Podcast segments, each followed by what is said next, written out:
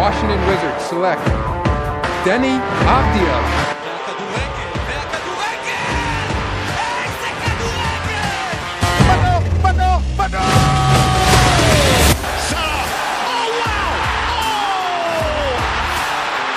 beyond special! ברוכים הבאים, אנחנו בפרק 45 של טראבל, אני מידע, נמצאים כאן ארז ומיכאל. מה קורה חברים? מעולה, 45 על אה, מספר של מייקל ג'ורדן בעונת חזרה מפרישה. אה, נכון, היה משהו כזה, 45 היה לו, או שאני טועה? משהו כזה, אם אני לא טועה, כן, אני... לדעתי כן. אני- לדעתי אני- כן. ארז, זה לגילאים שלך. מה, מייקל ג'ורדן, מה זה אין גילאים? זה... לא ראית... מייקל זה ג'ורדן בלייב, לא, לא יצא, את ה Last Dance כן ראיתי, אבל אה, בלייב יצא לי, לא, כמובן לא במשחק, אבל אה, כן, בטלוויזיה הייתי כמה, אז אני זוכר, הייתי הולך לאיזה חבר, שהיה כדורסל, היינו מחכים למשחקים. כן, 10, 12, משהו כזה, הייתי בן 10, 12, יאללה, בוא אה. נתקדם. טוב, יאללה. נתחיל לזרז מה עשינו את השבוע, ארז. מה עשה איתה השבוע? טוב, אני אקח פה רמה, אתה יודע, בעולמי הקטן, מכבי חיפה, ששלושה משחקים, שלושה ניצחונות, אה, שני משחקי ליגה, משחק חוץ יוקרתי נגד אה, סלאביה פראג, משחק, סליחה, משחק באירופה יוקרתי נגד סלאביה פראג, לדעתי ולדעת רבים, הקבוצה הכי חזקה בבית, אה, תקנו אותי אם אני טועה. וכן, יש כיוון חזר לקבוצה, משחקים כדורגל טוב, עדיין זה בשלבי, בהילוך כזה, מרגיש הילוך שני, שלישי, אבל זה בדרך להיות הילוך חמישי. וזהו, זה מה שעשה את השבוע ברמה האישית. ספורט. מיכאל. אמ, יום ראשון, יום ראשון האחרון, יום ראשון הגדול. היה באמת אה, Super Sunday, כמו שכולם קראו לזה ברשתות. היה מלא כדורגל, כדורגל איכותי, אני לא זוכר יום עם כל כך הרבה משחקים, אה, אתה יודע. סופר קלאסיקו, ויונייטד ליברפול, ואיינדהובן אייאקס, ומרסיי פריס סן ג'רמן. היה גם דרבי בדנמרק עם קופנהגן, אה, היה, היה תענוג אמיתי. האמת שלא הרגשתי כל כך טוב וזה יצא לי מושלם, אז גם לא הלכתי לעבודה, התחלתי את היום מ-2 בצהריים. אה, והיה כיף, היה כיף, סיפורים מטורפים עם החמישייה של ליברפול, חמישייה של אייקס. משחק לא אבל, אה, אבל, אבל לפריס הכל. מיכאל, הכל מתגמד לעומת אה, ביתר הפועל אה, חיפה שהיה בערב. האמת שגם את זה ראיתי, וזה היה איזה שינוי קצב, אתה יודע, כל פעם אתה נחשף לזה מחדש ואתה פשוט לא קולט. לגמרי. כן, אבל זה היה בליגה גם- שלנו. גם, לג- גם לגבי השיפוט, אם ראית את, האדום שם על לבוגנים, לא, לא ברור לי עד עכשיו, אחת ההחלטות כן. התמוהות שראיתי לאחרונה. לא יודע. ארז, אה, ארז, נעשתה עליו עבירה במתפרצת, עכשיו הוא כדי, תפסו לו בחולצה, עכשיו כדי להתחמק מהתפיסה בחולצה, הוא סוג של שלח כזה, אתה יודע, את היד אחורה, והמרפק פגע בפנים של השחקן או בגוף שלו. ו... הראשונה הייתה עליו. כן, עכשיו העבירה בוצעה על אותו שחקן, שאתה יודע, משכו לו בחולצה. הוא שני? להשתחרר. אז זהו, נתן לו צהוב, הוא נתן לו על זה צהוב שני, ונתן גם פאול להפועל חיפה עם צהוב לשחקן שתפס חולצה, שתבין. עכשיו, אתה יודע, זה לא היה קורה המרפק אם לא, אם הוא לא היה תופס לו בחולצה, אם הוא לא עשה את העבירה. אני אגיד לך לא, זה גם- זה גם לא היה מרפק, אתה יודע, שאתה אומר שאתה חייב, אה, זה לא היה איזה משהו זה, כן, זה לא כן, תחילה. אה, אני אגיד לך מה, את זה אני עוד יכול לקבל, באמת. אני יכול לקבל את הטעויות שיפוט האלו כי אתה לא בוואר כי זה צהוב שני. מה שאני לא יכול לקבל זה שיש וואר ועדיין עושים טעות, זה הכי הורג אותי. כן. אה, לצערי יש הרבה טעויות. רק התחלנו את הליגה וכבר יש כן. לא מעט טעויות. אה, מה שיש השבוע זה, אני מתחבר למה שמיכאל אמר, אה, 5-0 של, אה, של אה, ליברפול היונייטד, זה פעם, פעם ראשונה שיונייטד מפסידה בתוצאה הזאת מאז אה, 1955 ליריבה עירונית סיטי. אה, הפעם האחרונה שהפסידה בהפרש של חמישה שערים זה לאותה ליברפול ב-1925, תבינו כמה זה משחק אה, אה, חסר תקדים והיסטורי. ופעם אחרונה שיונייטד פיטרה מאמן זה לפני קצת פחות משלוש שנים, זה היה מוריניו, אבל זה פרט שכנראה ישתנה בקרוב, אה, עם אה, סולשר, שאני אגב, אה, אם אתה זוכר, ארז, כשהתחלנו להקליט, הוא בא ביחד עם בלבול, או, שד... או שדיברנו על זה אפילו לפני, לפני, ש... לפני שהקמנו את הפוד הזה בכלל, והוא הגיע ביחד עם בלבול, ושניהם הצליחו לייצר איזשהו שינוי, שינוי מומנטום, ו... ואני הייתי בעד סולשר, אבל תשמע, הוא קיבל פה באמת סוללת כוכבים כזאת שצריך להיות באמת אה, מאוד כישרוני כדי לא להצליח לחבר דבר כזה. את.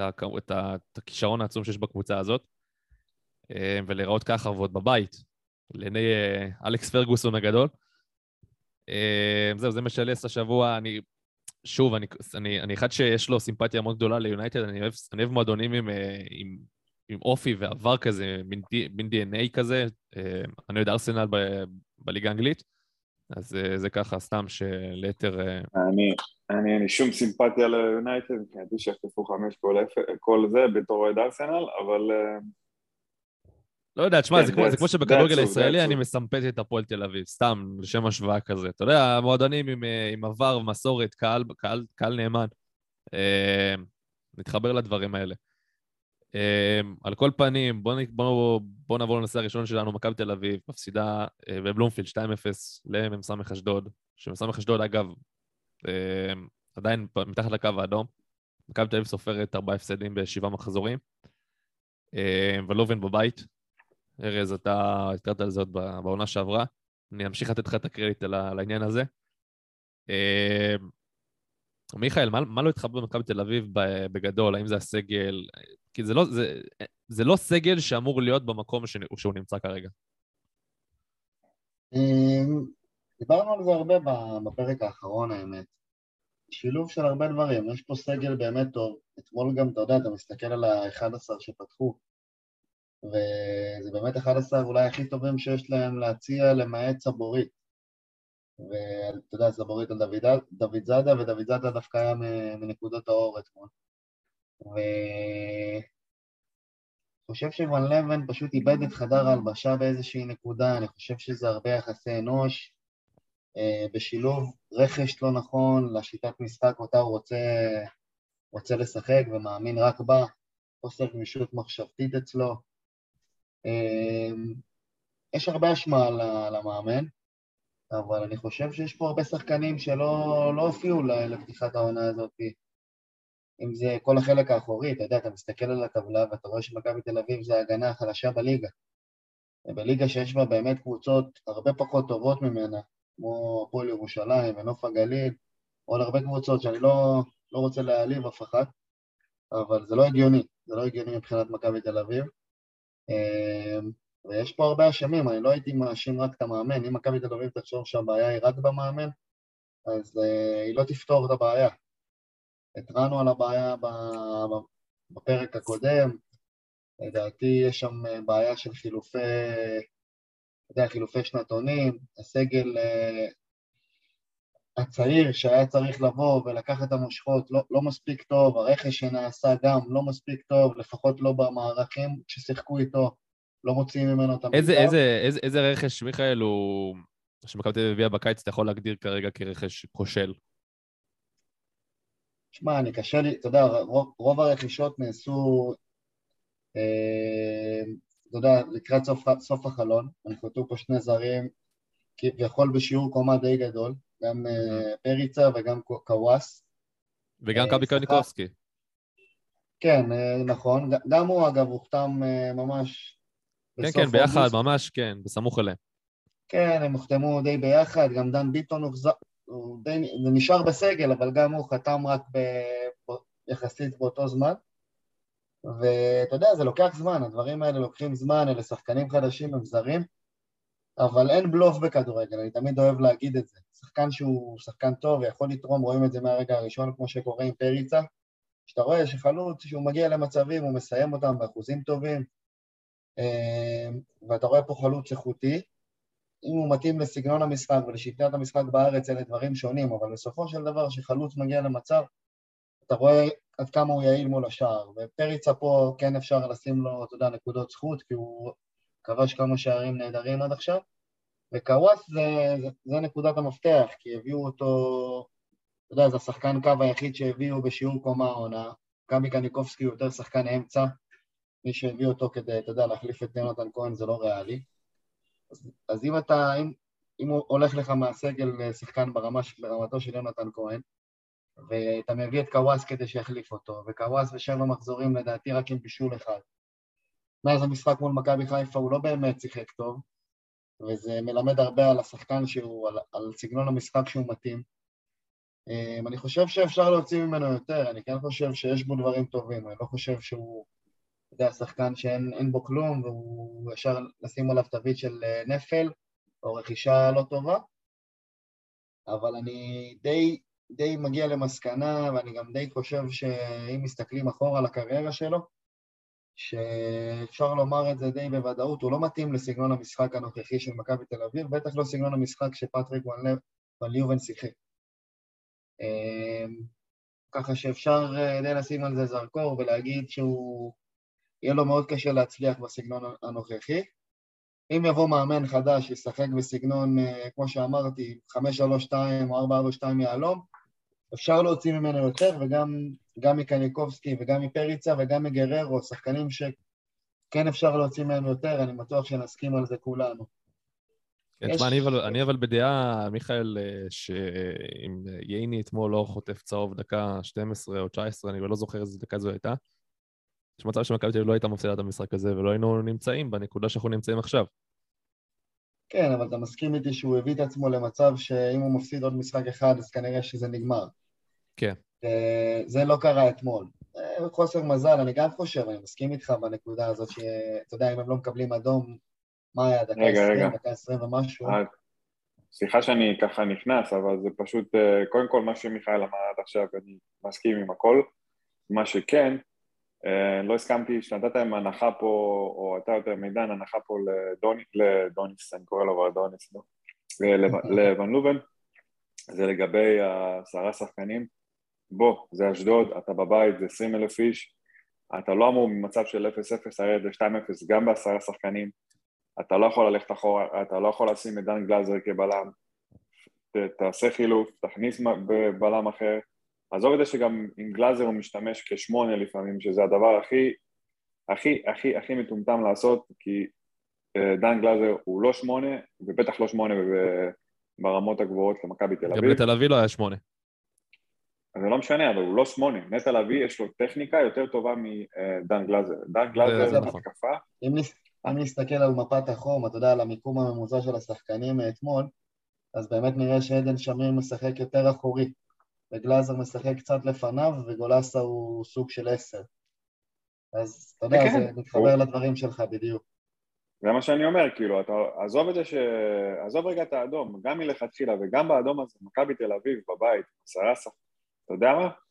אני מבטיח לך שאיביץ' במצב כזה, או מאמן טיפה כמו ברק בכר, מהמצב הזה לא יוצאים בהפסד, גם מעשרה שחקנים, כי גם בעשרה שחקנים יש לך אפשרות טיפה יותר לצמצם את השורות ולצאת למעברים שנותנים לך אפילו יותר קל, לתת לאשדוד קצת לפתוח את המערכת שלה, כי בוא, זה אשדוד. זה לא אשדוד של שנה שעברה, זה אשדוד של השנה. נכון, אבל אתה יודע, ב... ב... שנייה, אבל עדיין, עדיין במצב של, במצב של עשרה שחקנים, 70 אה, דקות של משחק. הוא לא הגיב נכון, זה הגיוני, הגיוני נכון. להפסיד. הגיוני להפסיד, החילופים, יכול, להיות שהחילופים ומה שאתה אומר, השינויים וה, והצוות, אה, היו לא במקום. אבל אני חושב שאולי ב-11 שחקנים, אה, מכבי תל אביב מצליחה איכשהו אולי לגרד 1-0, אה, אולי 2-0, 2-1. אבל שוב, אתה הולך. והוא שומר על המשרה שלו אולי לעוד חודש גם. יכול להיות, לעוד שבוע, עוד שבוע, שבועיים אפילו. אבל זה כבר היה באוויר, וגם אני אגיד לך עוד משהו שלדעתי, שוב, אני, זה מה שאני מצליח לראות, יש מצב שהשחקנים גם, בואו נניח ככה, לכאורה סוג של סבוטאז', או לא במתכוון כמובן, לא במתכוון, אתה יודע, בהרגשה כזאת של אנחנו לא מתים עליו, בלשון המעטה, וכבר הקהל כבר לא, וזה, מרגישים שהוא כבר חצי רגל בחוץ, אה, חצי, אה, רגל וחצי בחוץ, אז אה, יאללה, בוא, בוא נסיים את זה, אחד, כאילו, אחד הדברים, אחד הדברים המצחיקים, ארז, סליחה, ארז, אחד הדברים המצחיקים ש, שראיתי בתקופה האחרונה, זה את האוהדים של מכבי תל אביב אתמול, פשוט צועקים לוון לובן, תתפטר בעברית, הבן אדם לא יודע עברית. זה היה כזה מחזה קצת uh, סוריאליסטי. הסוריאליסטי, אבל בוא נגיד ככה שהוא הבין בדיוק, וגם הזרים פה שמדברים עליהם בעיתונות, ומדברים עליהם, יש מישהו שמע... יש נשמות טובות שמעבירים להם את המסרים האלו, ותאמין לי שהוא הבין אה, גם אם הוא לא מדבר מילה בעברית, הוא הבין בדיוק מה זה התתפטר הזה, ואם הוא לא הבין, יש מישהו שהעביר לו את זה, ושוב, זה יותר גם מחלחל לשחקנים. אה, מה, מדקה עשרים כבר קראו להתפטר, דקה עשירית, משהו כזה. אני חושב אה, שקצת לא, אפילו- קצת אחרי האדום. אפילו בהקראת השמות שלו, שלהם. אפילו בהכרעת השמות. וואי. כן, אתה כן, מבין? כן. הכרוז קרא את אה. השם שלו וכבר אז שרקו בוז וצעקו לי. איך, אז איך השחקנים, גם השחקנים, גם באווירה הזאת, וגם שהוא לא מחובר אליהם, אה, כן, יש אווירה של סוף כזה. ה- כן. כן, אווירה של סוף. אני לא אומר סבוטאז' מכוון, אבל אתה יודע, כאילו, יאללה. יש בוא- מצב שהסגל הזה של מכבי תל אביב קצת חסר אופי? דיברנו על זה פרק קודם. דיבר, אני חושב שאני דיברתי על זה פרק קודם, שאין את השחקנים שעזבו, את, אין את השכטרים ואין את הטיבי ואין את... אה, דור פרץ ויונתן אה, כהן. דור פרץ. וחלק, את כן, הווינרים. חלק כאלו. את הווינרים ואת האלו שנלחמים ואת ה... אתה יודע, לצורך. העניין, גלאזר כן, על, כן היה על המגרש, וגולסה גם על המגרש. אה, אתה יודע, גניקובסקי גדל במועדון, אבל למעט השלושה האלה, באמת קבוצה די, אתה יודע, לא, לא כל כך... כן. בלי ה-DNA של מכבי תל אביב, בוא נגיד, כמו שנוהגים לומר. הייתי אומר אולי גם את סבורית וג'רלדש, שגם כן היו באליפויות. אה, לפחות באליפות האחרונה, לא, ג'רלדש היה שם. ייני גם פתח, ועד האדום כמובן, אבל אתה יודע... כן, אבל לא שחקנים שהם אה, משני משחק. זה אם אני... אם זה מה שאתה מנסה לומר. לא, הם, הם, הם לא אלה שיהפכו אה, תיקו אפס לניצחון. שירן ייני, עם כל הכבוד. הפעולה שהוא עשה מול מכבי חיפה, אני חושב שזה הדבר הכי יפה שהוא עשה בקריירה שלו. אה, מבחינה טכנית בהתקפה. אה, אבל אם עכשיו אנחנו מסתכלים הלאה למאמן הבא, אתם חושבים שיש אה, סיכוי לראות קאמבק של ליביץ'? אני אישית חושב שלא, אני לא חושב שיש לו מה לחזור אחורה, בטח לא במצב הנוכחי של מכבי תל אביב. אני חושב שהשם שלו בכותרות כדי להשיג את התקשורת, א', אתה יודע, למנוע מהם, כמו שמכבי תל אביב בדרך כלל עושה, התקשורת חושבת על מועמד אחד או שניים, ואז מנחיתים פה מישהו ש... ברור שהם לא לא מכירים. בכלל. כן. כן, לא עלה לכותרות בכלל. אמ, אני לא חושב, אני לא רואה את איביץ' חוזר, בטח לא במצב הנוכחי של מכבי תל אביב, זה לא... אלא אם כן הם באמת יפתחו את הארנק בצורה מאוד מאוד משמעותית. אני לא חושב שזה עניין של כסף. אתה יודע, מבחינתו זה ללכת אחורה, הוא כבר עשה פה... יותר, יותר ממה שהוא עשה פה, הוא לא יעשה. יותר טוב מזה. תשמע, קשה, הוא בן אדם שמאוד קשה להיכנס לו למחשבות, אתה? אתה, אתה לא יכול לצפות אותו, הוא לא בן אדם צפוי. אז לכן אני לא רוצה להגיד, אתה יודע, never say never, כמו שאומרים, אבל אני לא רואה את זה קורה, אני לגמרי לא רואה את זה קורה. הוא כבר הצליח פה, הוא היה בפסגת הכדורגל הישראלי, אין לו, אין לו מה להשיג פה עוד שהוא לא השיג.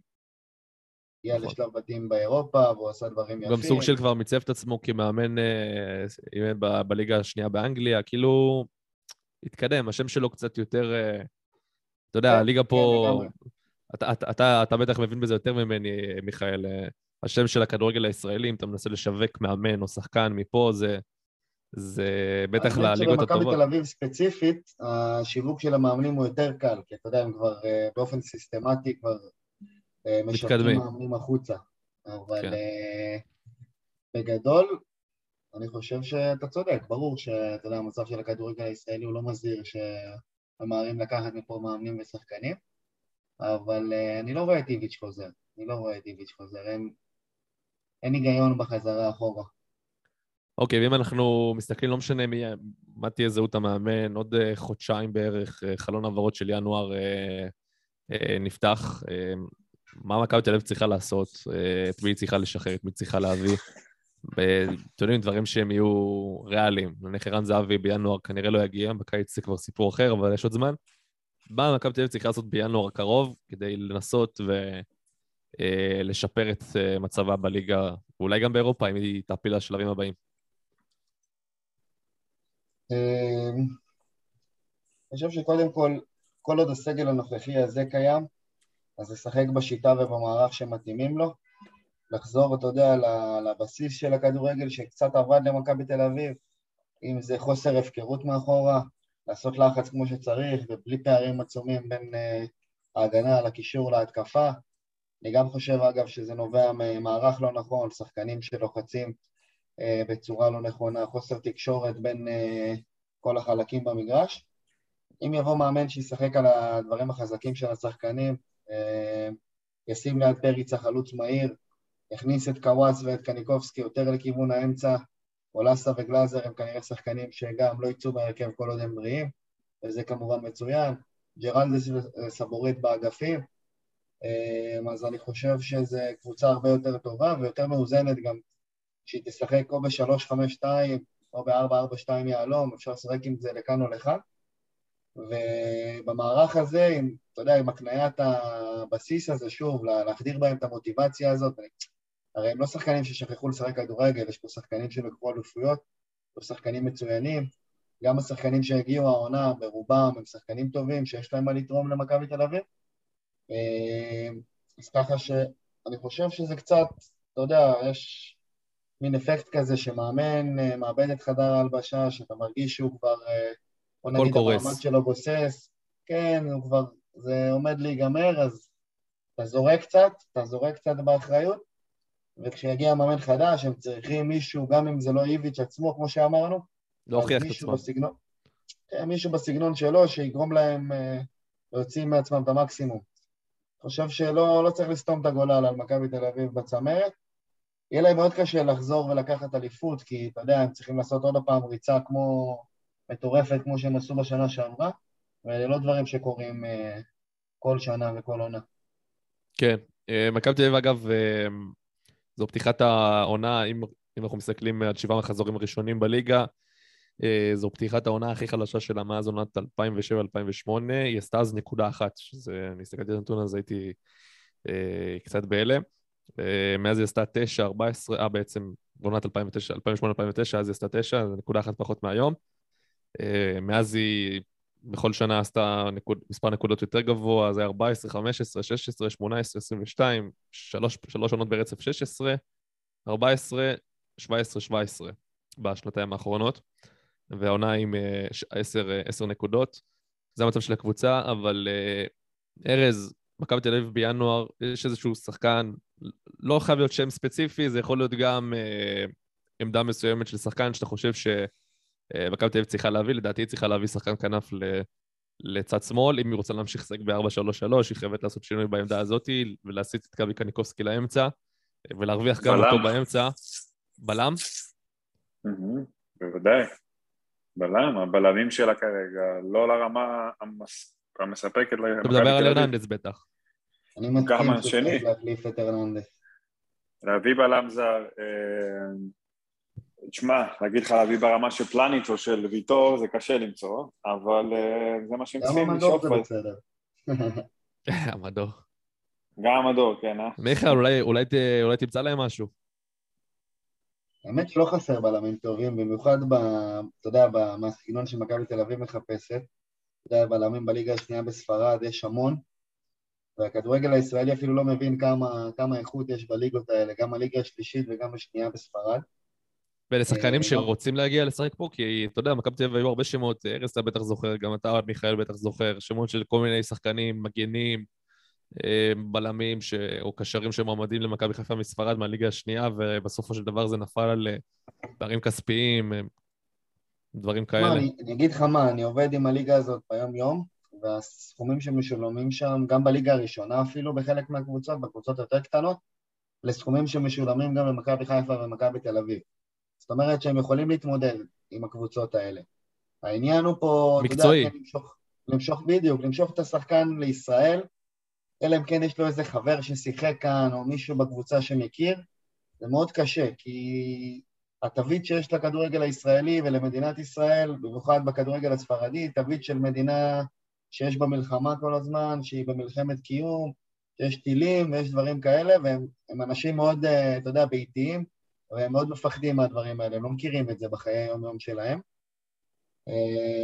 אה, אז ככה ש... אה, אתה מדבר בכלל על הפן הביטחוני, פחות על הפן המקצועי. אני חשבתי שאתה מדבר על... אה, הליגה פה פשוט לא ברמה. לא, לא, מכבי חיפה לא. רצה להביא מגן ימני. אני זוכר, ממש לפני ריאן סטריין. חואניטו נייטו, כן, מגן ימני, שהיה מועמד רציני מאוד למכבי חיפה, זה נפל בעיקר בגלל שאשתו לא רצתה להגיע לכאן מהסיבות האלה. הם ניסו לדבר איתו, הם ניסו לדבר איתו דרך רודריגז. רודריגז דיבר איתו, רודריגז גם המליץ עליו מלכתחילה, לפי מה שאני יודע. אמ, וניסו לשכנע אותו ולהסביר לו שזה לא ככה, אבל האישה פשוט לא הייתה מוכנה לשמוע. אגב, כן. גם מרק וליאנטה, אם אתם זוכרים, שהיה פה לפני כמה שנים, היה צריך כן, מסע. שכנוע עצום כדי שהוא יחתום כאן בסופו של דבר. ובכלל, שחקנים. ספרד... כן, שמע, הם לא מכירים את זה, זה לא כמונו שאנחנו אומרים, אה, זה. שטויות, זה שלושה ארבעה ימים וזה ייגמר, הם לא, הם לא רואים את זה ככה. כן. ומבחינתם גם טיל אחד זה מספיק כדי לעזוב את המדינה ולהגיד, אה, מדינה של אבל לא. משוגעים. אבל רוב, רוב הזרים שבאים לפה, תשאל אותם אחרי זה במיוחד, הרבה זרים, הם אומרים רוצים שהם. ישראל. בדיוק, ברור. הם לא רוצים לעזוב. מה רע? ברור. שמש, שמש טובה, בחורות יפות, במיוחד אם אתה לא נשוי, אתה צעיר, אתה בא לפה, לא, זה אה, גם מדינה שמחבקת זוגות נשואים, יש יש כן, פה בתי. ספר בינלאומיים, ואת הליווי של. הקבוצות, בטח הקבוצות הגדולות, זה ליווי ברמה הכי גבוהה, הם נותנים להם את כל, ה, אתה יודע, את כל התנאים הכי טובים כדי להצליח. אז זה מה שאני אומר, יש הרבה בלמים טובים, יש הרבה שחקנים טובים בכלל, גם בכדורגל הספרדי, גם ליגה פורטוגלית שנייה. אלה שחקנים, ש... זה, זה הסגנון שמכבי... ליגה פורטוגלית. שנייה? כן, כן. וואלה. שחקנים מצוינים, באמת. חשוב, אני אגיד לך מה הבעיה בכדורגל הישראלי, זו בעיה ענקית פה עם הזרים. הם מחפשים זרים עם רזומה, שבדרך כלל קשה מאוד לה- להנחית כאן. הרי שחקנים כמו צ'רון שרי לצורך העניין, אם מצב העניינים תקין והכל אה, הולך כ- כשורה בקריירה שלו, הוא לא יגיע לישראל. אז... אני אגיד לך, שנייה, דווקא באתי להגיד את הדוגמה, סליחה שאני רוצה אותך, שרון שירי, לגבי מה שדיברנו, שהוא זה, הוא דווקא ויתר על כסף במקומות אחרים, כדי לבוא לשחק בארץ, כי הוא אהב את ה... הוא אהב קודם כל את הקבלת פנים שהוא קיבל פה, והוא אהב את האפשרות, את הנקודה הזאת של המשפחה שלו פה. אתה אומר, הוא הוא- יהיה, הוא- הוא הוא- הוא בחר בישראל מאהבת ציון, זה מה שאתה... לא, לא, לא, שנייה, אני אגיד לך את. האמת, ארז, הוא שרון שרי הגיע- הוא- הוא- הגיע למכבי חיפה כי הוא חווה, אה, הוא שיחק שנה בטורקיה לפני כן. גם בסין הוא עשה עונה שיחק. מצוינת ברמה האישית, ברמה, אתה יודע, מבחינת הכדורגל הוא נתן. עשרה שערים והיה מצוין, ופשוט המשפחה שלו סבלה שם. היא סבלה שם אה, בבתי ספר. ובחיי היום-יום. אז זה בדיוק מה שבא להגיד, ששרון שירי בחר בארץ בגלל שהמשפחה שלו יותר נוח, והוא ויתר על זה על כסף. כמובן שהוא לא מרוויח פה אה, אה, בוטנים, הוא מרוויח אחלה כסף, אבל לא, לא, זה... הוא מרוויח חצי ממה שהוא הרוויח בטורקיה. זה מה שאני בא להגיד. שהוא ויתר על כסף כי הוא העדיף את החיי משפחה שלו והעדיף להיות עם אשתו ועם הילדים, ו... וכן, זו הוכחה שמשפחה באה... הנקודה שלי היא פשוט אחרת, היא פשוט שהקבוצות טועות בחיפוש שלהם. כי הם מחפשים הרבה, הרבה פעמים, הם מפחדים להביא את השחקן הזה, שאתה יודע, אתה יכול להביא שחקן בין 22-23, מאלמריה לצורך העניין, או מכל קבוצה אחרת בליגה השנייה בספרד, או בליגה השנייה בפורטוגל, או אפילו קבוצות קטנות בפורטוגל בליגה הראשונה, ולשלם קצת כסף, אה, אתה יודע, יותר דמי העברה לצורך העניין ופחות משכורת, ולהביא שחקן שיכול לפרוץ אצלך, שחקן עם פוטנציאל.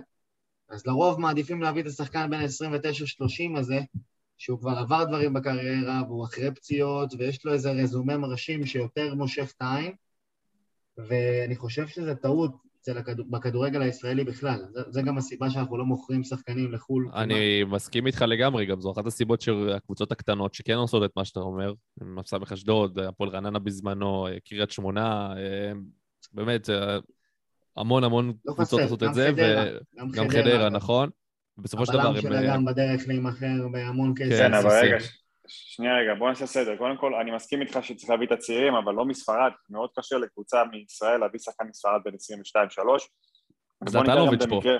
להפך, אחי, ארז, להפך. אני אגיד לך גם למה. ספרדי, להביא ספרדי, ורדסקה, ורדסקה שהגיע לפה לא הצליח בגיל, בגיל צעיר שאמור להיות פרוספקט, לא הצליח. נכון, אבל ראית את בניון כן חושב על הכיוון הזה. כן נכון, מחפש אני יודע שהוא חושב, האלה. אני מסכים איתך, אני אוהב את הליגה אתה הזאת. יכול גם ליפול. ש- אין בזה אני בעיה. גם אתה זוכר. בסוף אי אפשר להצליח ב-100% מהמקרה. אני זוכר גם, אני זוכר גם שאמרתי לכם את זה, ויכול להיות שגם עכשיו אני טועה, אבל זו הרגשה שלי, באחד הפרקים אמרתי שיש לי הרגשה שהנייטו הזה שבא מספרד יהיה יותר טוב מסטריין בוודאות, כי דיברנו אז על העניין הזה שהשחקנים הספרדים מבחינת אינטליגנציית משחק, זה שם אותם במקום אחר מכל, מהרבה שחקנים משאר העולם, כמובן שיכולים לבוא לארץ, אני לא מדבר איתך עכשיו על אקדמיות בצרפת וכאלה. אני מדבר איתך שאתה יכול להביא לפה שחק... שחקן ספרדי. כשהוא על המגרש, אני, אני, אני אוהב את מה שאני רואה אצלו. הבעיה איתו היא שהוא לא היה במגרש עד עכשיו, כמעט בכלל. אבל אני כן מסכים איתך בעניין הזה אצל הספרדים, האינטליגנציה שלהם, היכולת הטכנית, אתה יודע, אלה הדברים שיש להם בוודאות. אתה, אתה לא יודע איך, אם הוא מהיר, אתה לא יודע כמה הוא טוב במה שהוא עושה, בתפקיד שלו, אבל אתה יודע שתקבל ממנו אינטליגנציה, ואתה יודע שתקבל ממנו טכניקה ורמת טיפול בכדור גבוהה. היה פעם אחת. כזה. היה איזה סרטון וידאו פעם אחת של, אה, שוב, אני, אני שם את פאבריגס פה כדוגמה, אבל אני שם אותו מול שחקני על, לא מול שחקנים שבאים לפה.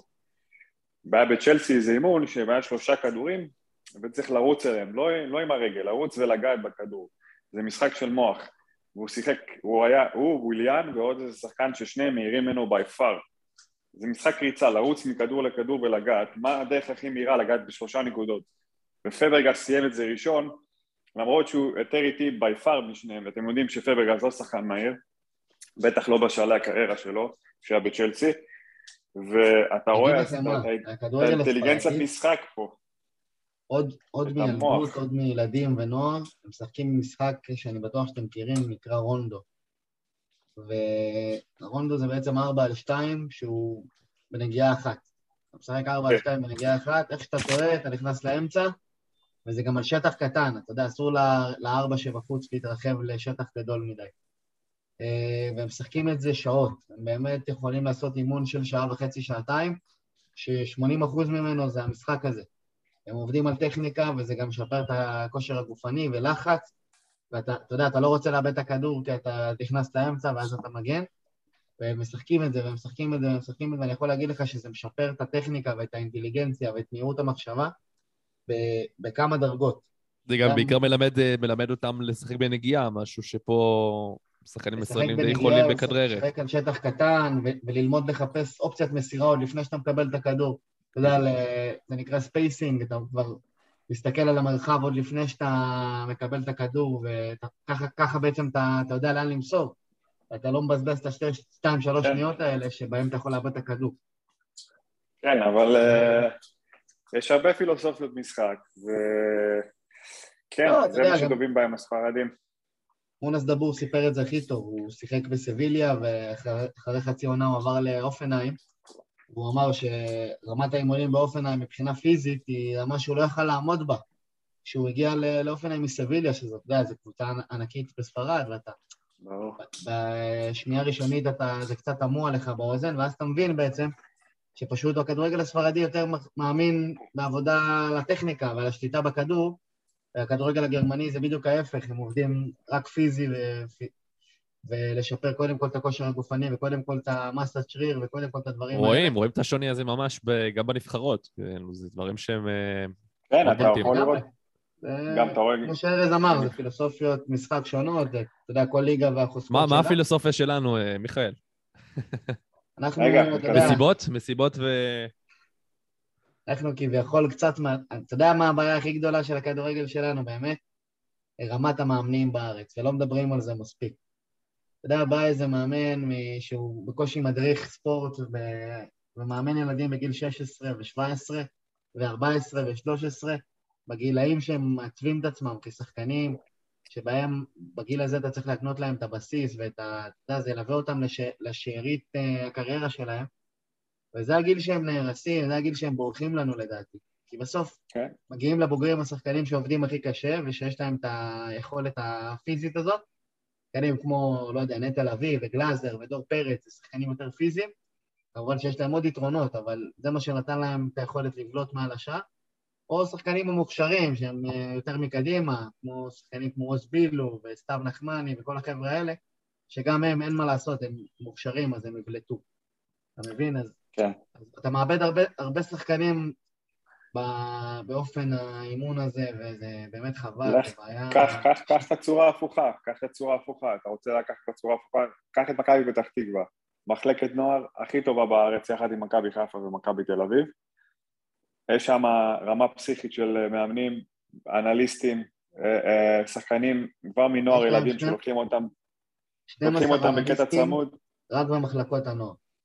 כן, ומה שצריך להוכיח, עבדה, מנור, וזה כאילו, אתה יודע מה זה לייצר, בלוריאן, פלשר, איתן אזולאי, בר. אתה יודע מה זה לייצר, שחקנים, אתה יודע מה זה לייצר אה, שני שחקני, עכשיו גם, אה, שלו דניאל. שלו דניאל, בדיוק. לייצר שני שחקני על במרחק של ש- שני שנתונים או שנתון, זה, זה פסיכי, זה לא זה משהו גם שקל יכול להיות עניין לעשות. של מזל, ארז, זה גם יכול להיות... אה, לא, אין פה מזל, אחי, אין פה מזל, יש פה עבודה קשה. מה, זה שיש לך את עבדה, אחי, ומנור סולומון, בהפרש של שנתיים גיל, אחי, זה... זה- אז בוא זה לא תראה, אז אני שם זה. איתך, אז אני שם איתך עידן, אתה כסף. צודק. אני- אתה צודק שבסוף זה גם הרבה מרכיב של מזל, כי אתה יודע, אתה לא יכול לשתות על מתי הכישרון הגדול הבא, אתה יודע באיזה שנה הוא ייוולד. אבל הם עושים עבודה מאוד מאוד אה, איכותית. ו... זה לגמרי, כן. ו- אבל בוא תראה שעוד שנה, שנתיים, יהיה להם עוד אקזיט. וגם, ולוזון שמזלזלים להגיד, אתה יודע, מזלזלים הלוואי, שהוא הלוואי, אומר. הלוואי, ארז, אחי. הוא אומר, הלוואי, הוא אמר שיש לו- זה- טוב לנבחרת. הוא, אומר שיש לו בנוער שחקנים שלא פחות טובים מעבדה, לצורך העניין. הוא אומר, יכול להיות שזה לא יפגע יש בסוף. להם, בוודאות. יש להם שחקנים.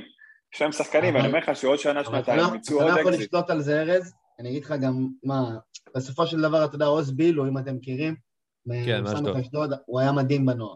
הוא, גם עכשיו, האמת, בבוגרת, הוא התחיל את העונה מאוד מאוד טוב. רן בן שמעון נותן לו שם קרדיט אדיר.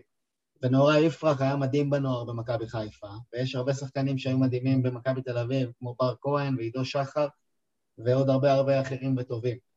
במכבי פתח תקווה אתה, הם משלבים אותם בצורה מאוד מאוד טובה בבוגרת, והם נותנים להם, בדיוק. לא משילים כמעט שחקנים, את האיכותיים ביותר הם משלבים בבוגרת, והם בדרך כלל משתלבים בצורה טובה.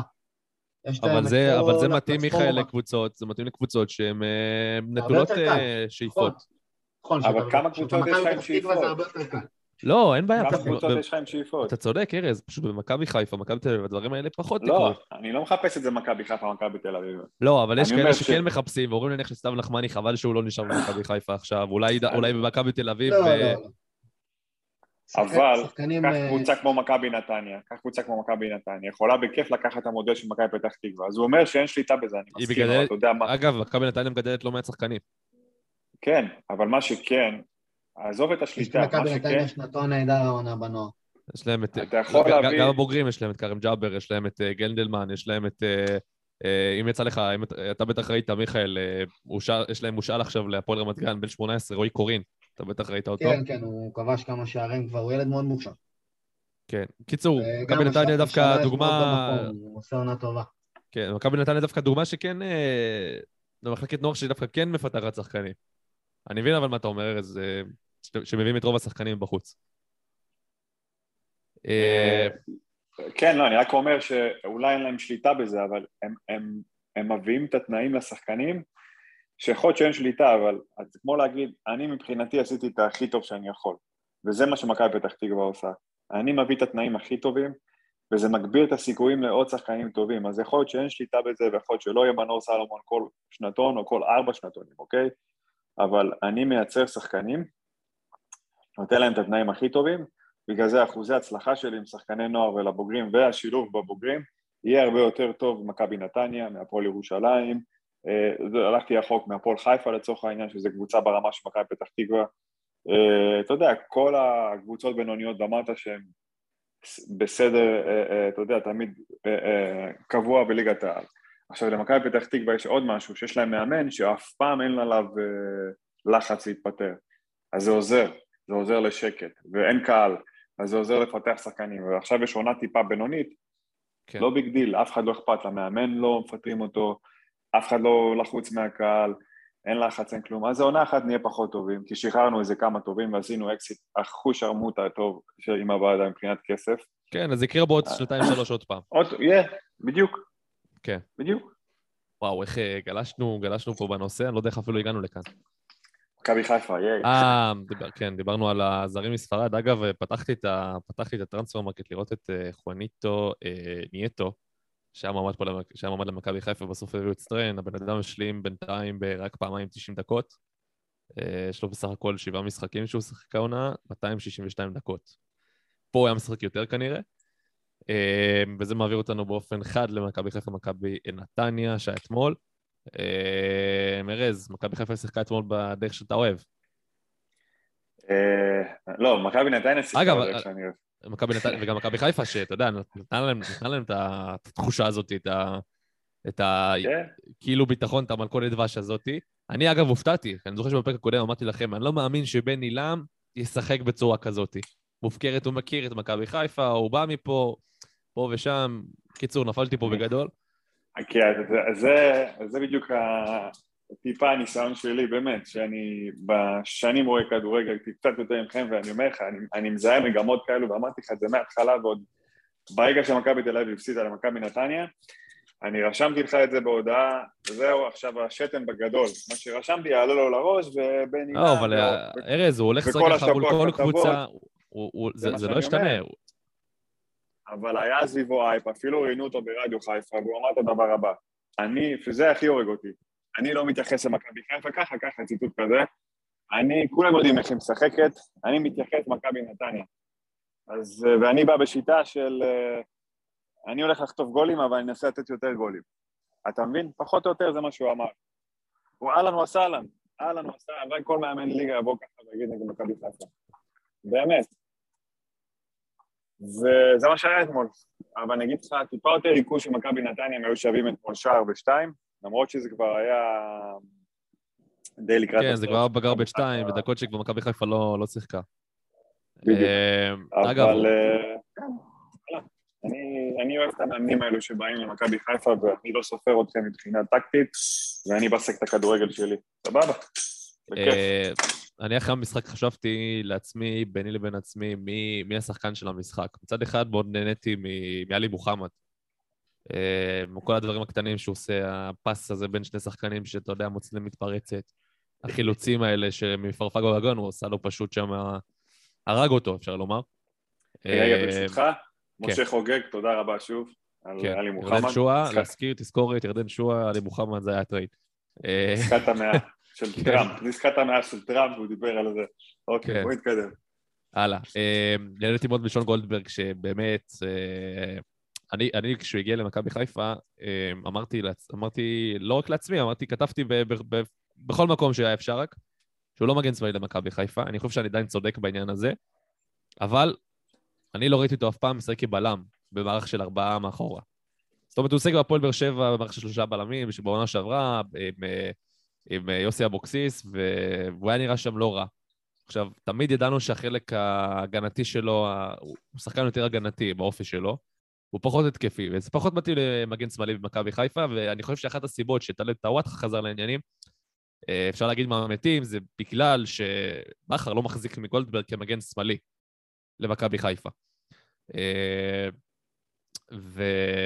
ווואלה, אחי, הוא מפתיע אותי כבלם, כבלם שמאל, אתה יודע, גם זה מפנה את, אה, את פלניץ' לשחק בעמדה שלו כבלם ימין, מה שהוא עשה בסטיארו בוקרסט, ואני לא, לא ראיתי את כל הקריירה שלו, אבל כנראה לכל אורך הקריירה שלו.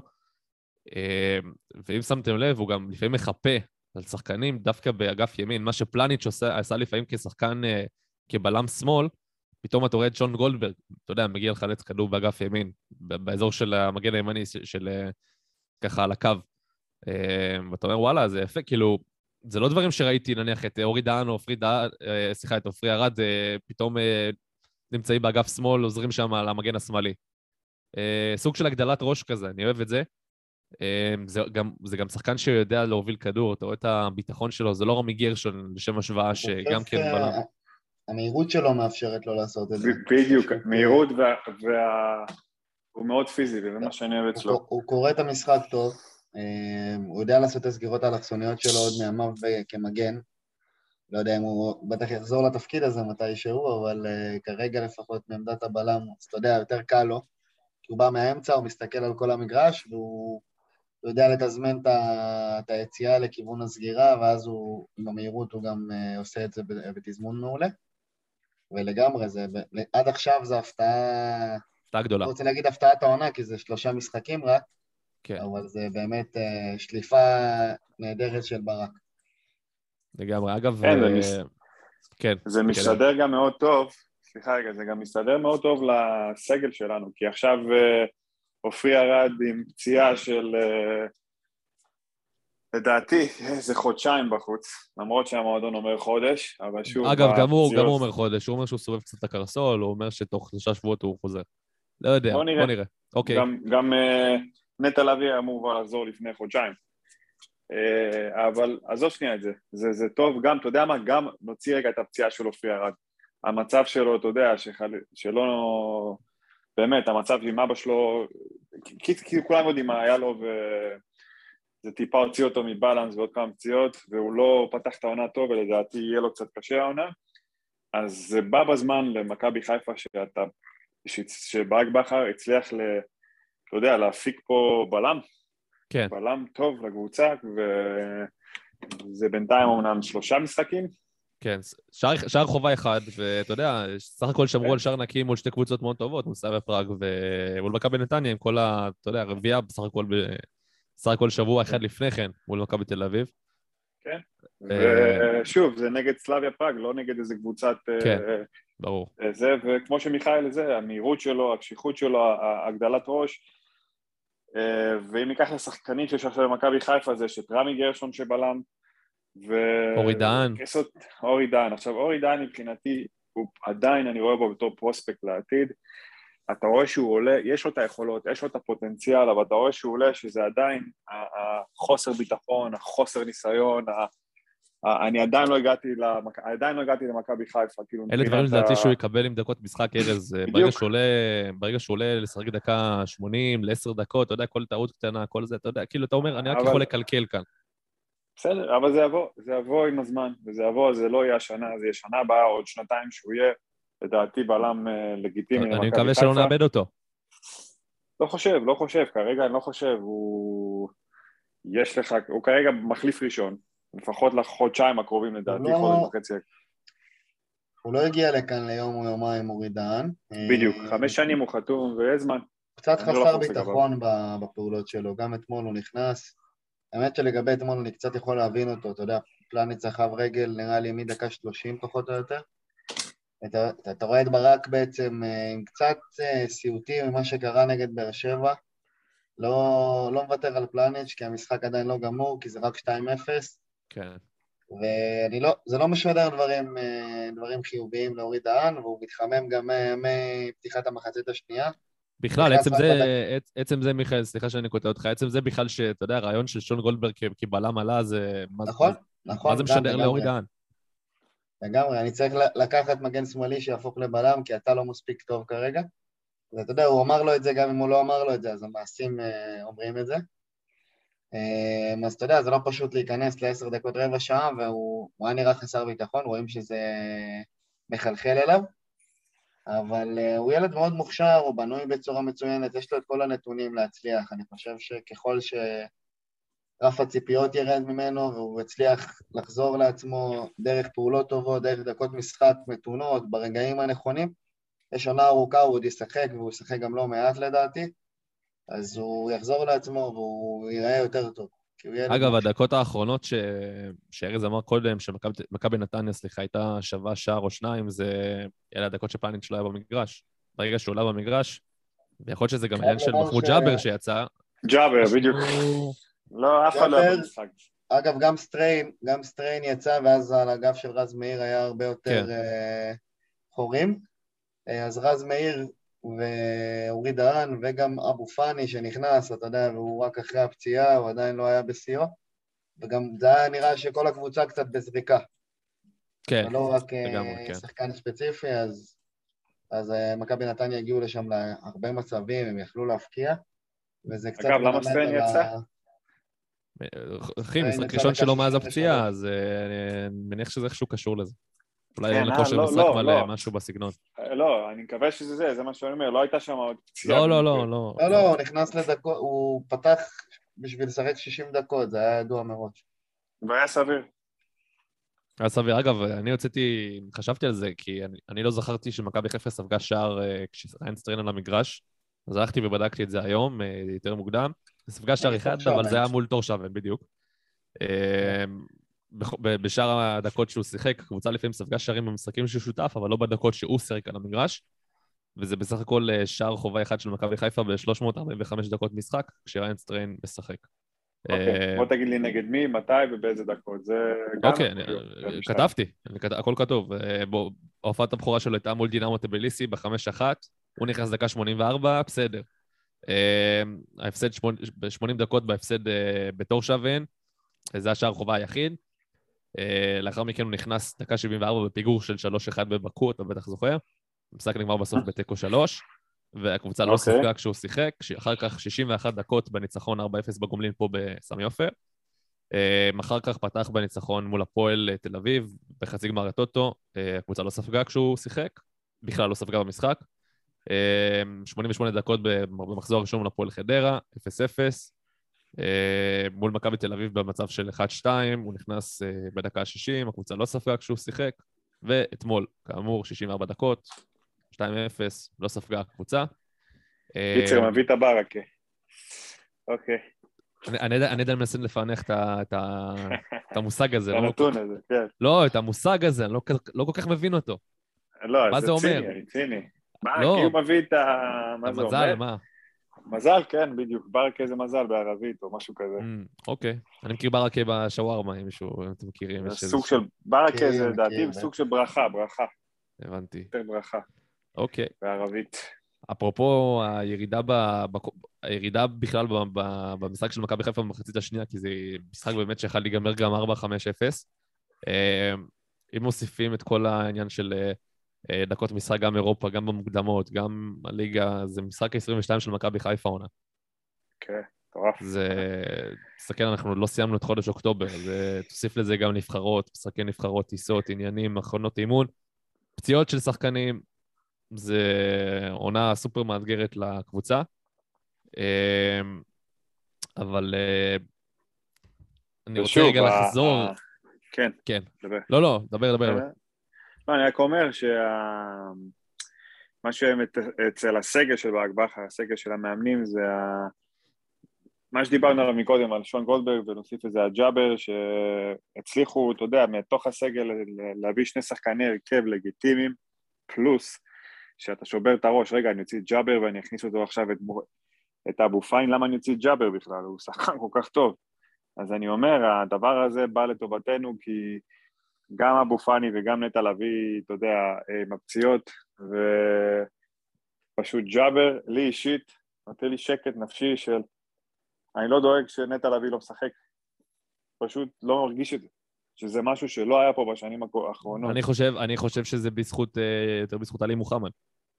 שהוא היה סוג של לא, ברור, הטוען גם שלו. את עלי מוחמד, אבל יש, אבל בסדר, אבל אתה, עלי מוחמד שחזר נגד הפועל, עלי מוחמד נגד הפועל ירושלים לא שיחק, כי הוא היה חזר מהנבחרת. נכון. אז אני, אז יש לי, יש לי ג'אבר. יש לי ג'אבר שישלים, אז אני יכול לתת לנוח לאבו פאני, אני יכול לתת לנוח לנטע, ואני יכול לתת לנוח באותו משחק גם לעלי מוחמד, ועדיין יש לי אמצע שיהיה סביר, אמנם לא נגד הקבוצות הכי טובות, שזה אולי אחת או שניים בליגה הזאת. מספיק אבל- למול אה, מרבית קבוצות הליגה. בדיוק, בדיוק, וזה אני ממש מבסוט על הצוות המקצועי של ברק בכר. חברים, מה דעתכם על העונה של צ'רון שרי עד עכשיו? לא הגיע אליה. אני, האמת, אני קודם כל מאוכזב כי שחקן שאני מאוד אוהב אה, ומעריך, אבל אתה יודע, אני חושב כזה, אולי הוא, אולי הוא גמר את הסוס, אולי, אה, אולי, הוא, אולי עכשיו זה השלב של הירידה בגרף של הקריירה שלו. בכל זאת, הוא בן 34, אז הוא לא נעשה אתם צעיר יודעים יותר. מתי היו שעריו, שעריו האח- האחרונים? נראה לי בבקו, לא? הצמד בבקו. צמד בבקור, חוץ מזה הוא לא כבש העונה. אה, יש לו שני שערים ושישה בישולים, שארבעה מהם היו נגד, אה, איך קוראים להם? אה, קבוצה מפארו. נגד טורשאבן. טורשאבן.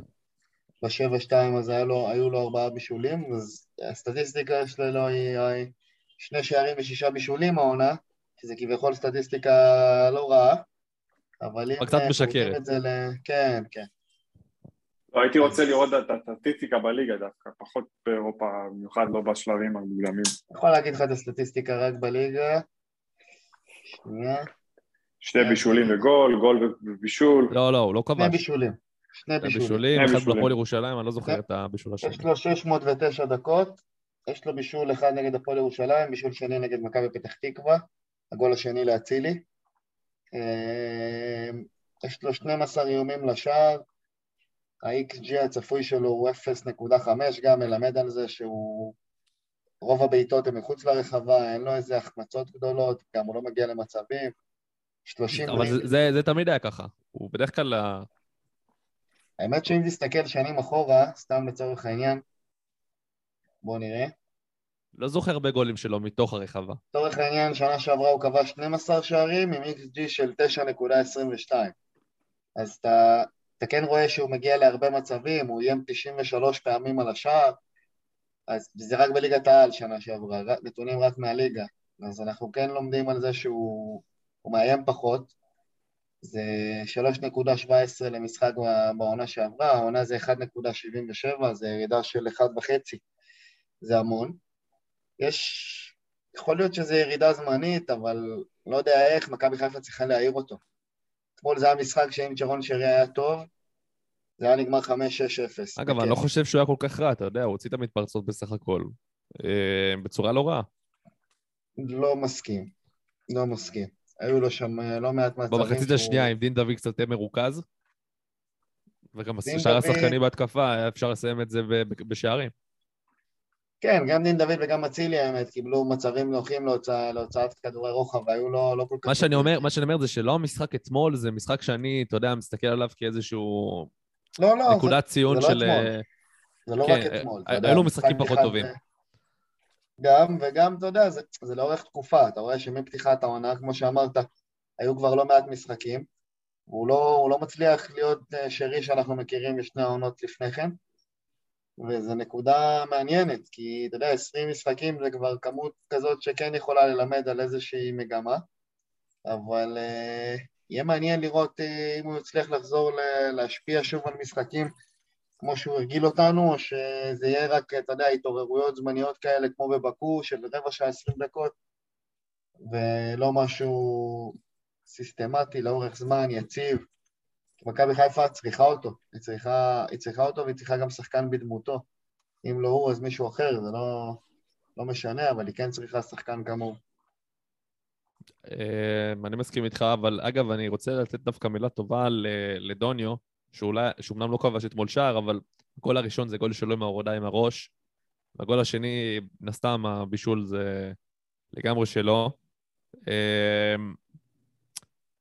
אתה יודע, אנשים עכשיו מתחילים טיפה להפוך את דעתם, אתה יודע, לפני שבוע, אם, אם, ראיתם לפני שבועיים, כל האוהדים כמעט באופן, אה, כמעט בקונצנזוס, אה, מדברים, מדברים על כך שהוא לא, לא שווה אה, מקום של זר במכבי חיפה, הוא לא אמור להיות חלוץ במכבי חיפה, בטח לא חלוץ מוביל. ואתה יודע, כל, פתאום כל הדעות משתנות ב-180 מעלות. אה, רציתי לשאול אותך, מיכאל, בנוגע לדוניו, אה, מי זה דוניו? האם זה דוניו של, אה, של העונה שעברה שכבש הרבה שערים יחסית, יחסית לכמות הדקות שהוא שיחק, או שזה השחקן שראינו עד אה, השבוע שעבר? האם הוא מתאים למכבי חיפה? האם הוא צריך להיות משבצת של זר שישי? בוא נזכור שזה זר שישי. זה זר ש... תודה. כן, אתה יודע, כאילו, פחות, אה, פחות מקום מובטח בהרכב. לדעתי לדוניו, גם אחרי השלושה משחקים האחרונים, אני לא חושב שיש לו את האיכות להיות שחקן הרכב במכבי חיפה ולהיות חלוץ זר במכבי חיפה. זאת אומרת, חלוץ זר צריך להיות חלוץ, אתה יודע, רוברטו קולאוטי, אה, וידר קיארטנסון, ניקיטה רוקאביצה, למרות שהוא לא באמת זר, אבל שחקנים בקליבר הזה, שחקנים שכובשים דו-ספרתי בעונה, שחקנים שמשנים אה, משחקים ברגע, אני לא חושב שהוא שם, גם אם הוא עשה שתיים אה, וחצי משחקים יותר טובים. אני חושב שמכבי חיפה כן צריכה להביא חלוץ, אם זה ישראלי או זר בינואר, אני לא יודע. אה, מה שכן, חשוב מאוד מבחינת ברק בכר וגם אה, כל מכבי חיפה ככלל, לתת לו את הביטחון.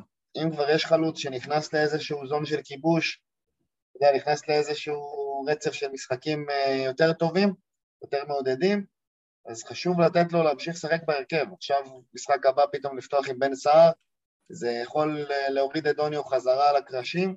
חשוב מאוד לתת לו את הרצף הזה, כי חלוץ הוא, ח- הוא שחקן שזה כמו שוער וכמו בלם, הם צריכים את הביטחון, הביטחון נבנה להם תוך כדי המשחק, תוך כדי דקות משחק, וככל שהוא ישחק יותר, הוא יגיע ליותר מצבים והוא יכבוש, כי שוב, אני גם אמרתי את זה לדעתי בפרק הקודם, שנכון שמכבי חיפה חסר לה חלוץ בקליבר שהוא מעל הליגה, בקליבר שאני אומר, וואו, זה שחקן שמשנה משחק ברגע, אין לה, אף אחד משלושת החלוצים הוא לא כזה, אבל עדיין, ברגע ששרי וחזיזה ואצילי יהיו טובים, וג'אבר וחלק הקישור והקישור היצירתי יהיו טובים וייצרו לחלוצים מצבים, הם יפקיעו, גם אם יחמיצו אחד או שניים, הם יפקיעו. דוניו, אתה יודע, הייתה לו החמצה מטורפת בפראג, מול סלאביה פראג, ואחרי דקה הוא קיבל עוד מצב, ודווקא מצב יותר קשה ודווקא ברגל ימין. כן. כן, ועם רגל ימין ועם כדור שבא אחורה יותר, ודווקא את זה הוא כן עשה, כן עשה מזה גול. אז חלוץ בדרך כלל כשהוא מגיע לשניים, שלושה מצבים, הוא עושה מזה גול אחד. אלא אם כן, אתה יודע, זה איזה חלוץ שאו שהוא תפס יום אה, חושך, או שהוא באמת חלוץ חושך. אבל ככה זה בדרך כלל. וחשוב מאוד שברק ילך איתו, אם הוא כבר קיבל חלוץ שסוף סוף מבקיע, סוף סוף נכנס לרצף, חשוב מאוד שזה ימשיך. זו דעתי לפחות. אה, מרז? דוניו, כבר שלחו אותו הביתה, לא, עוד לא.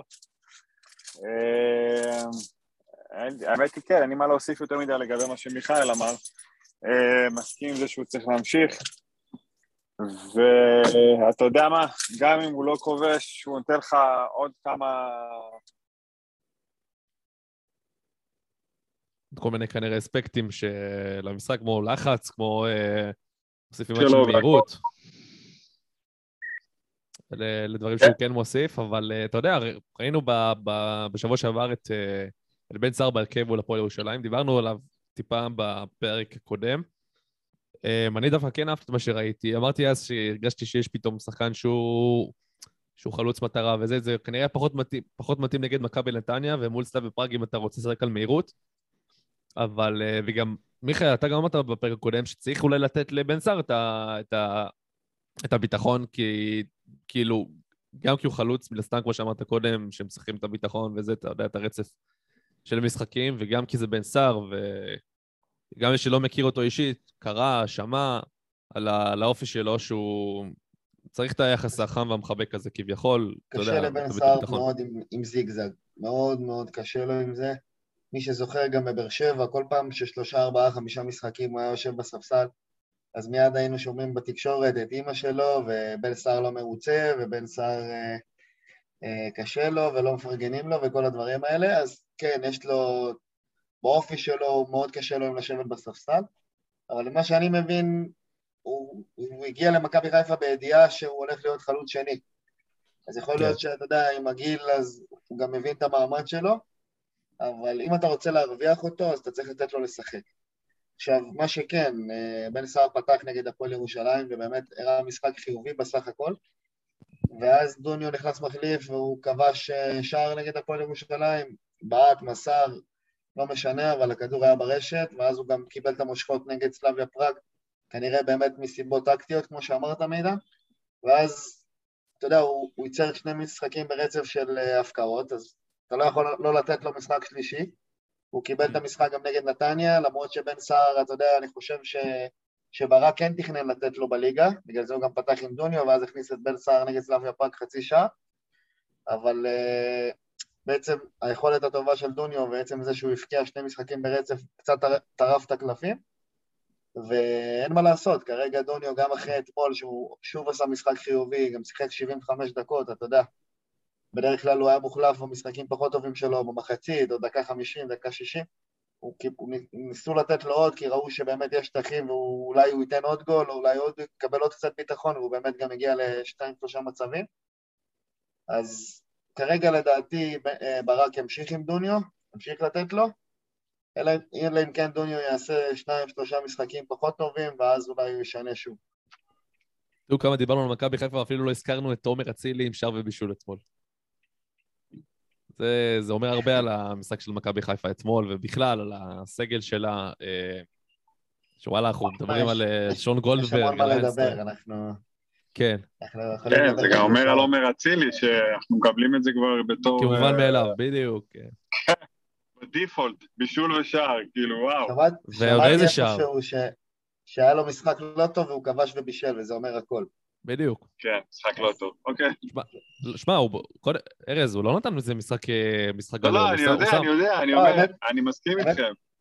האמת שבחצית שנייה הוא באמת היה, פחות טוב, בחצית ראשונה עוד הוא כן היה טוב, והוא בדרך כלל, אתה יודע, היה, חד בפעולות. בחצית שנייה הוא כבר היה נראה עייף, הוא איבד הרבה כדורים, וזה לא, לא הלך לו, וגם הוא בעצמו התעצבן מזה. אבל אתה יודע, כל, כל שחקן נראה לי בעולם חותם על משחקים לא טובים וגול ובישול בכל משחק. ברור. והסיומת, אז מה יהיה. שהוא יהיה טוב ושהוא יהיה בכושר? אתה יודע, זה סיומת ש... כן, יאללה, סיומת לגמרי ברמה, כן, בדיוק, ברמה הכי גבוהה שיש. הביא לי 20 נקודות בליגת החלומות. גם שמתי אותו קפטן, אז בכלל הרווחתי. אה, אה, אני מאנסה שבוע שני ברצף, איזה נפילה. אה, אתה גם משחק? לא ידעתי שאתה משחק. כן, האמת שדווקא הייתי לא רע, אבל המחזור הזה קצת אה, הוריד אותי חזרה ל... לעם, מה שנקרא. אני הייתי, הייתי גם בסביבות מקום 2,000 עד לפני שבועיים, אבל המחזור הקודם הרג אותי. היה לי כמעט הייתי מקום גירעון. 700. הייתי מקום 700 לפני פתיחת המחזור, ירדתי עכשיו ל-3,600. וואו. כן, ירידה, אה, מתוך חדה. כמה? מתוך כמה? לא, זה עשרות אלפים. וואו, זה הרבה, כן, אין לי מושג כמה באמת. הנה, 33,227, אבל זה גם חבר'ה שלא עשו, נרשמו ולא לא, לא באמת בנו קבוצה. כן, אני קשה לדעת השוואה. כמה פעילים. כן, אני לשם השוואה מקום 5,694, עם 253 נקודות. אבל מחזור הקודם הרג אותי, היה לי את... אה, היו לי שם שחקנים עם הרחקות, קבוצות שספגו פתאום הרבה שערים, דברים, כל מיני דברים מפתיעים, שחקן שקיבל אדום. קיצור, היה על הפנים, כמו שזה היה לפני שבועיים, דוד חוג'ה, לדעתי בכלל עשה לי איזה מינוס עשר, היה משהו הזוי לגמרי. אה, כן, הייתי כמעט גירעון באותו שבוע, אתה יודע, במקום שאני אצבור איזה 40 נקודות, היה לי כמעט מינוס. אה, הייתי רוצה... ב... כן, אני משחק פנטזי בהרבה הרבה ליגות, והליגה שלנו לדעתי היא הליגה הכי קשה לפנטזי. אתה יודע, אתה מגיע למשחק של הפועל ירושלים, אה, הפועל חדרה, ואתה אומר כאילו, מה, מה יהיה במשחק הזה? אתה לא יודע, אתה לא יודע למה לצפות. למה לצפות, סליחה. כן, גם כל, באמת, כל, המג... אה. כל המגמות של שחקנים, אתה יודע, שחקנים באים בכושר, ופתאום דווקא שחקן אחר מפקיע. אתה צריך גם לא, מזל, ואתה... קודם כל, אין, אין הרבה שחקני התקפה איכותיים בינינו, אתה יודע, יש את אצילי ותורג'מן שבפורמה טובה כרגע, וחוץ מהם רוז'בולד, אוז'בולט אצלי בהרכב. אוז'בולט גם נהדר, כן, אבל אתה יודע, חוץ... בבאר שבע כל, כל שבוע זה מישהו אחר כובש, בבאר שבע, בגלל, ומכבי בגלל, תל זה, אביב לא באמת נכנסה לעונה. בגלל זה בהפועל באר שבע, אני לא הייתי בוחר שחקן התקפה, אלא לוקח דווקא שני שחקני הגנה. כי יש להם הגנה כל כך טובה, ואתה יכול שאתה תרוויח כן, יש לי אה, גם, 12. לי גם, אבל... אה, בעיה. אבל אתה יודע, אתה מגיע למשחקים שאתה אתה לא יודע מי, איזה שחקן הגנה לבחור, מה, מה לעשות, מי יכבוש, מי יבשל, מי ישמור על שער נקי, זה ליגה באמת אה, קשה לפנטזי, צריך כן. להעריך את מי שבולט. ברור, אתה אתה- יודע, אם אני נכנס, אה, אתמול סתם סקרן אותי לראות מי המקום הראשון ובזה, פתאום אתה רואה מישהו שבחר את למק בנדה, אחי, שנתן אה, גול אה, במשחק האחרון, ופתאום שם אותו קפטן, הוא עשה לו גם כפול שלוש. מה הסיכוי. כאילו, אתה מבין, זה... לא, טירוף. כן, זה יש את כאילו- הדברים ההזויים האלה, כמו שבפנטזי של הצ'מפיונס, היה מישהו ששם במחזור הראשון את סבסטיאן אלר, קפטן כפול שלוש גם. איך? אם אין לו. מכונת זמן, אתה יודע, אי אפשר... באמת- באמת שזה משהו שהוא... הזיה. אלא אם כן אתה אה. בן דוד שלו, אני לא יודע מה... כן. שהוא...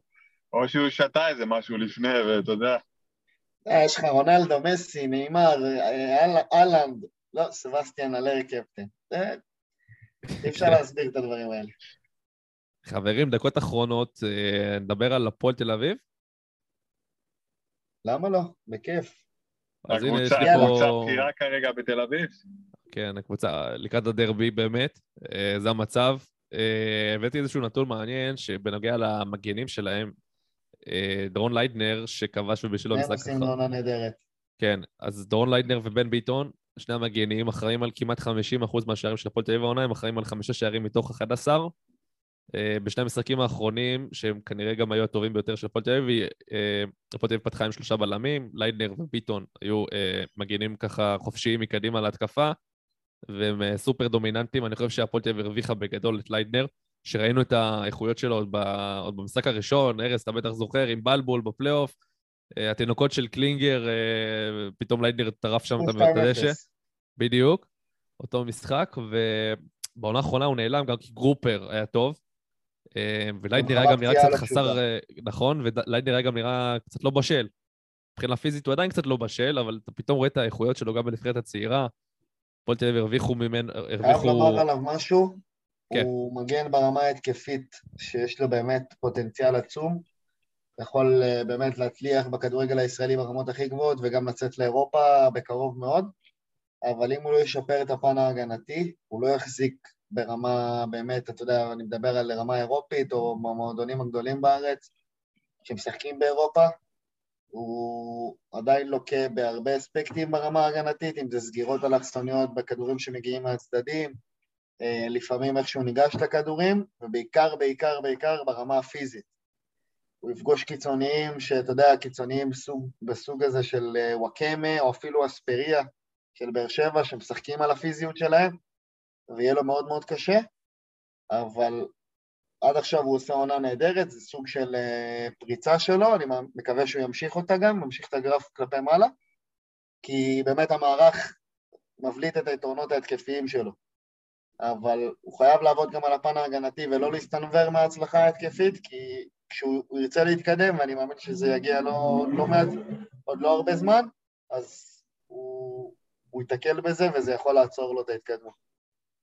לגמרי, אבל אה, בוא נזכור, הוא רק בן 19, יש לו, יש לו עוד זמן אה, לעבוד על הדברים האלה אה, ולשפר את, את משחק ההגנה שלו, אבל מי שאני מופתע ממנו די לטובה, זה דווקא רוסה, פרלי רוסה, שהיה בפועל באר שבע, חצי עונה שעברה, הביא אותו רוני לוי בינואר קודם, או שזה היה, או שזה היה בוקסיס ממש ברגעיו האחרונים, מה שנקרא, בהפועל באר שבע. אמ, אבל רוסה, ששחקן אגב שלי, עוד שחקן שלי בפנטזי, אה, שתי שערים ובישול. הוא נראה לפעמים קצת לא חד. מה אתה אומר? אז אתה משוחד. אני קצת משוחד, כן, אבל אתה יודע, אני רואה את, ה, אני רואה את הפועל מדי פעם, והם משחקים טוב. אש, הוא היה אש. והוא, אתה יודע, בשבוע שעבר, מול ביתר, אם הוא היה קצת יותר מדויק, הוא היה מספר אחד על המגרש, אם הוא היה קצת יותר מדויק, הוא גם היה מסיים כמה שערים. זה בדיוק מה שבאתי לומר, אני לא ראיתי את המשחק האחרון שהם ניצחו 3-0, אבל כן ראיתי את המשחק נגד ביתר. והוא באמת עשה שם אה, מחצית ראשונה בעיקר, וגם מחצית שנייה הוא היה מצוין, אבל מחצית ראשונה הוא היה מדהים, הוא באמת הגיע לשליש האחרון כל פעם עם דריבל ועם דאבל פאסים נהדרים, וראית שהוא פשוט לוקה בסיומת, הוא לוקה בקבלת החלטות. ו... אגב, נתון מה, מהמשחק הזה, הוא, הוא נגד בית"ר ירושלים, הוא ייצר שמונה הזדמנויות לחברים. הוא עשה תשע מ-21 דריבלים מוצלחים, היה לו באמת משחק משובח, והוא פשוט, היה לו לא, לא חד מול השער, לא חד בפעולה לפני, לפני האחרונה, פעולה מכריעה, אבל עד עכשיו הוא באמת הפתעה נעימה, ויכול להיות שהפועל תל אביב הרוויחה אחלה שחקן. אני חושב שהפועל באר שבע יכול להצטער. הסוכן שלו. אה, הסוכן שלו, בואו נראה. מי הביא אותו לארץ? מעניין. האמת שאני לא יודע. לדעתי אוהד כהן, אבל אני לא חותם על זה. אוהד כהן חשמל, הוא גם טוב. אם אתה מכיר סוכנות שנקראת קירהט ספורטס, זה... לא יודע, יש להם פה, אני רואה רק שחקנים ברזילאים מיצגים. אה, בכל אופן, אני חושב שהוא, אה, אם אני משווה אותו לרוסה, נניח, אה, סליחה, לא לרוסה, לאספריה, שהגיע על חשבונו בהפועל באר שבע, אתה לא חושב שהפועל באר שבע אולי עשה טעות? אני לא חושב. אני לא... תשמע, יש, יש עניין כזה של ציפיות, שכשאתה מביא זר להפועל באר שבע, בטח שהעונה הם מכוונים הכי גבוה והם רוצים לקחת תארים, אז אין זמן, אתה יודע, למשחקים כמו שהוא עשה נגד בית"ר ירושלים. אין להפועל באר שבע את הפריבילגיה. אז אתה מביא את יוג'ין אנסה שעושה החמצות יותר גדולות.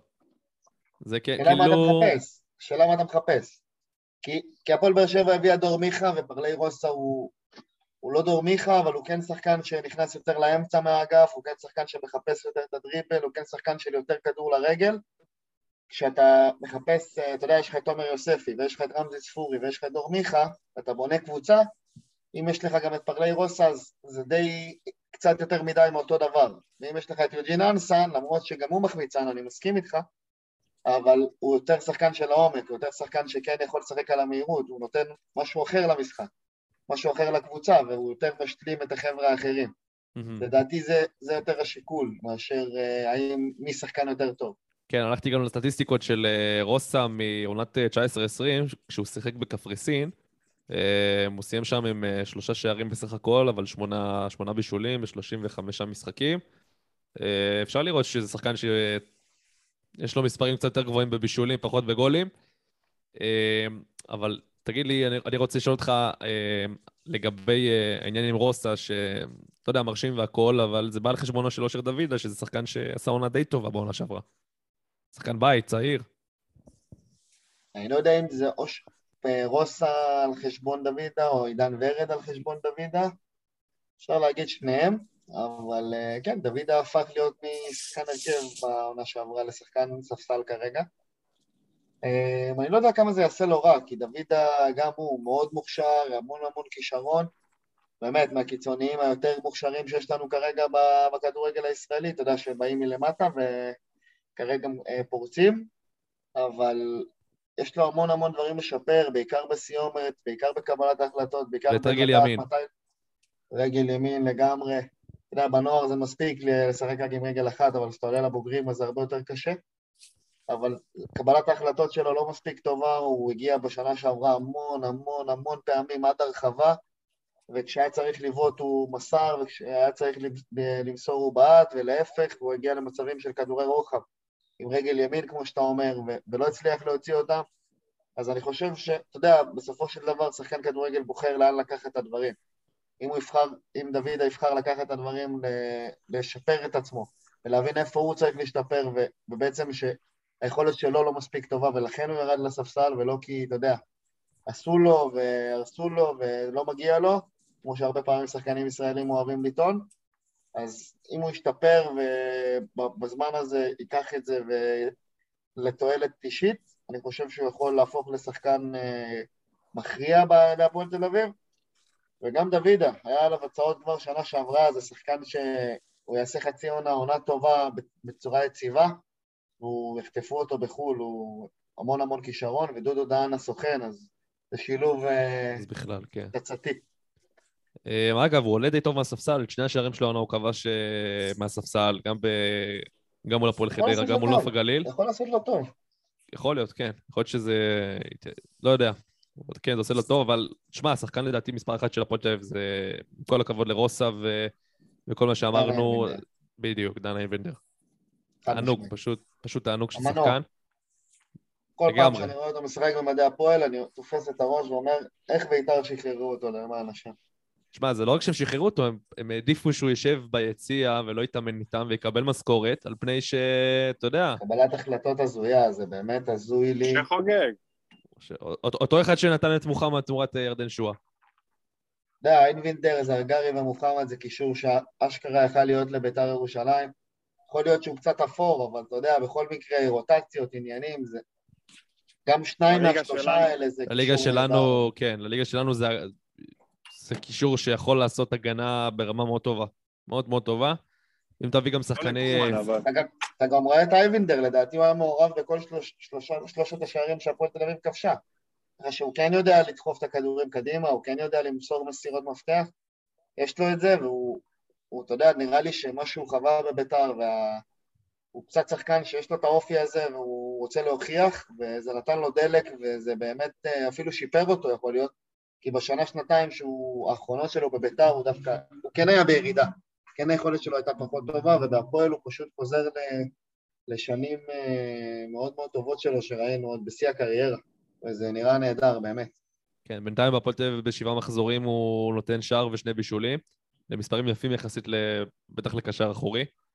אה, המספרים שלו באמת לא נמדדים, וזה שחקן קלאסי שאתה אומר מעל הסטטיסטיקה. כן, לגמרי. אה, שחקן מצוין, באמת, אה, כמו שאמרת, המנוע של הפועל תל אביב.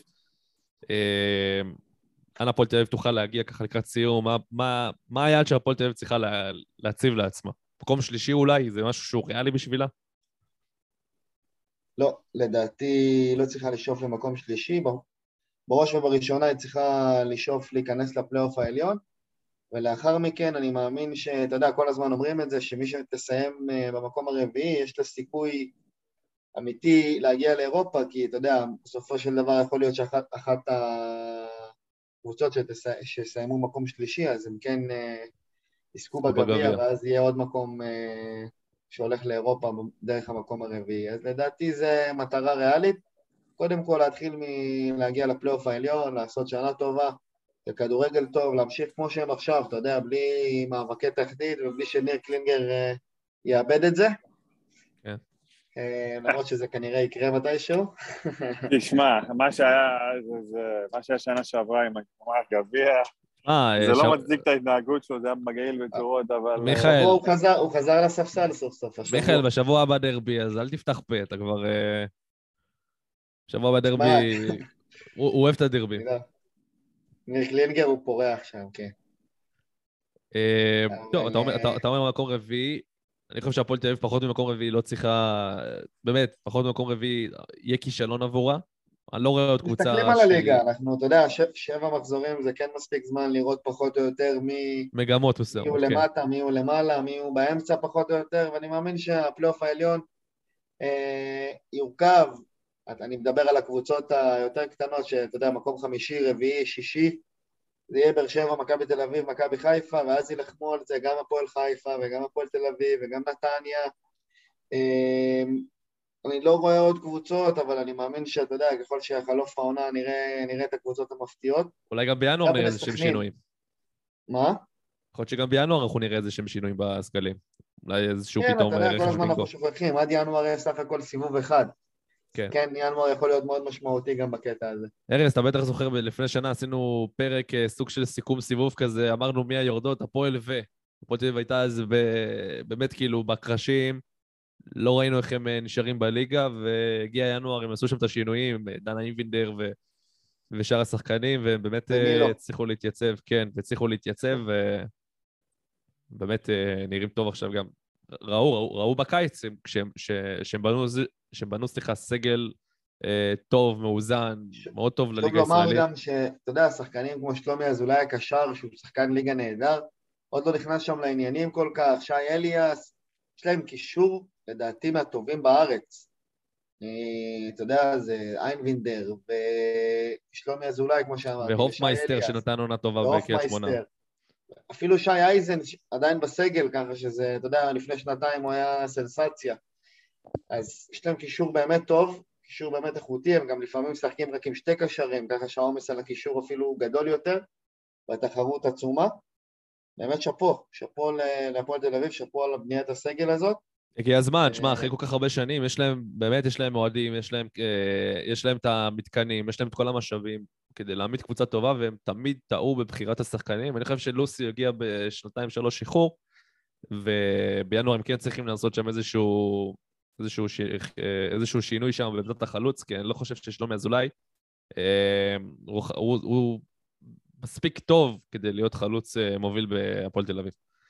אבל... אה, אני חושב שיש להם את יואב תומר, ואת שלומי אזולאי, ואת לוסיו, ואת רז טוויזר שהגיע מהליגה הלאומית ועדיין לא באמת... מה, זה כולם קרדיט. שחקנים מאוד נחמדים, מאוד נחמדים, אבל זה לא, אלה לא, זה לא שחקנים של, אתה יודע, גול בשני משחקים. גול בשני משחקים גול. אה, כן, אני מסכים איתך. לפחות, אתה יודע, אני... שלומי אזולאי החלוץ הוא, הוא שחקן ליגה טוב. בכל מקום שהוא היה, הוא, כבש, הוא כבש שבעה, שמונה שערים בעונה בממוצע פחות או יותר.